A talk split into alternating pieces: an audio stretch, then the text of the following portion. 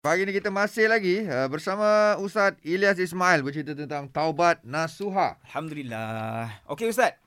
Saya Ya, nak saya. tanya dekat Ustaz. Katalah kita pernah melakukan kesilapan. Uh, ni Hmm. dosa-dosa silam lah ni cerita ni kan. Lepas tu kahwin kan. Bila dah kahwin ni kadang-kadang time tu lah. Uh, perlu tak kita ceritakan kisah sebenar yang kita pernah lakukan dulu dekat pasangan kita ni Ustaz? Mm-mm. Ha, ni persoalan ni. Okey, dia ada satu had, ada satu hadis Nabi Muhammad SAW bersabda, kata Nabi kullu bani Adam khata'un wa khairul khata'in at-tawwabun. Hadis riwayat Ibnu Majah. Nabi kata setiap setiap anak Adam. Bila kata setiap tu maknanya semua. Mhm. Tak kira kau ustaz ke, kau tak ustaz. Siapa-siapa pula. Mhm. Atau orang alim sekalipun Mhm. melakukan kesilapan. Okey. Dan sebaik-baik orang yang buat silap tu adalah at-tawwabun. Orang yang kembali, orang yang bertaubat kembali ke pakai jalan. Mhm.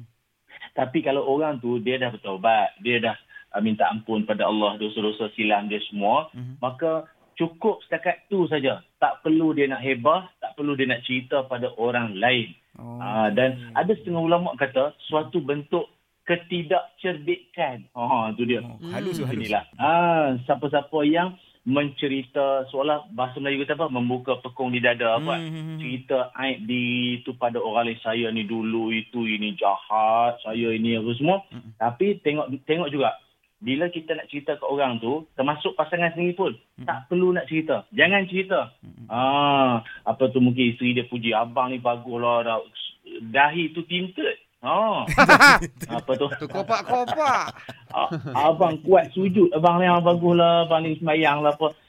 Ah, tu suami dia pun, oh awak jangan tertipu. Ini semua fata morgana. Abang ni dulu sebenarnya kalau nak tahu, Tergantung. abang ni dulu jahat. Dia cerita, Oh. detail dia punya cerita. Faham, faham. Itu kata ulama perbuatan yang tak cerdik. Tak payah Jangan lah kan. cerita ke orang. Allah dah ampun dosa kita. Jangan cerita ke orang. Okey. Kecuali, ha, dia ada kecuali pula. Kita punya Betul. jahat, kita punya buruk. Mhm. Satu Malaysia tahu. Ah tu cerita lain. Alright. Itu alright. kau tak cerita pun orang tahu.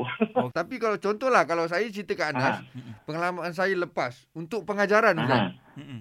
Tu macam mana? Oh, di, di sini. Dia nak cerita tu, nak cerita tu, tengok jalan cerita tu macam mana. Ah, dia punya storytelling dia tu. Ah. Ah, kan? Oh. Ah, ah, apa macam cerita, cerita tak ada tajuk. Ha, macam tu kan? Ah, dia punya cara cerita tu ialah uh, uh, lebih more untuk uh, menyedarkan. Menyedar- Ah, Ya, menyedarkan bukan okey untuk kan kan? Faham. Ah kan contoh macam kita cerita ke orang uh, seronoknya masuk uh, pusat-pusat kelab-kelab ni kan. Mm, mm, mm. Orang or- orang daripada tak tahu, tak suka, jadi eh best juga aja. Ah, macam tu masalah. Tak boleh. Ah, okey okey okey okey. Ah, okey, jangan- okey. Kalau nak cerita pun jangan cerita detail sangat. Hmm. Oh best saya dulu, saya tu buat jahat, saya nak oh itu ini. Hmm. Jangan jangan jangan. Dia macam bangga Kita pula dengan lah. jahat tu kan. Ha? Tak boleh lah. Macam Ah, macam bangga betul. pula dengan dengan benda jahat dia buat tu kan. Ha. Okey. Betul. Ah, dia Okey. kalau dia bangga dan dia dan dia macam seolah-olah seronok dengan dosa yang dia buat dan dia cerita ke orang, ah, itu ada satu bab lain pula tu. Oh. Oh, itu lagi dahsyat. tu.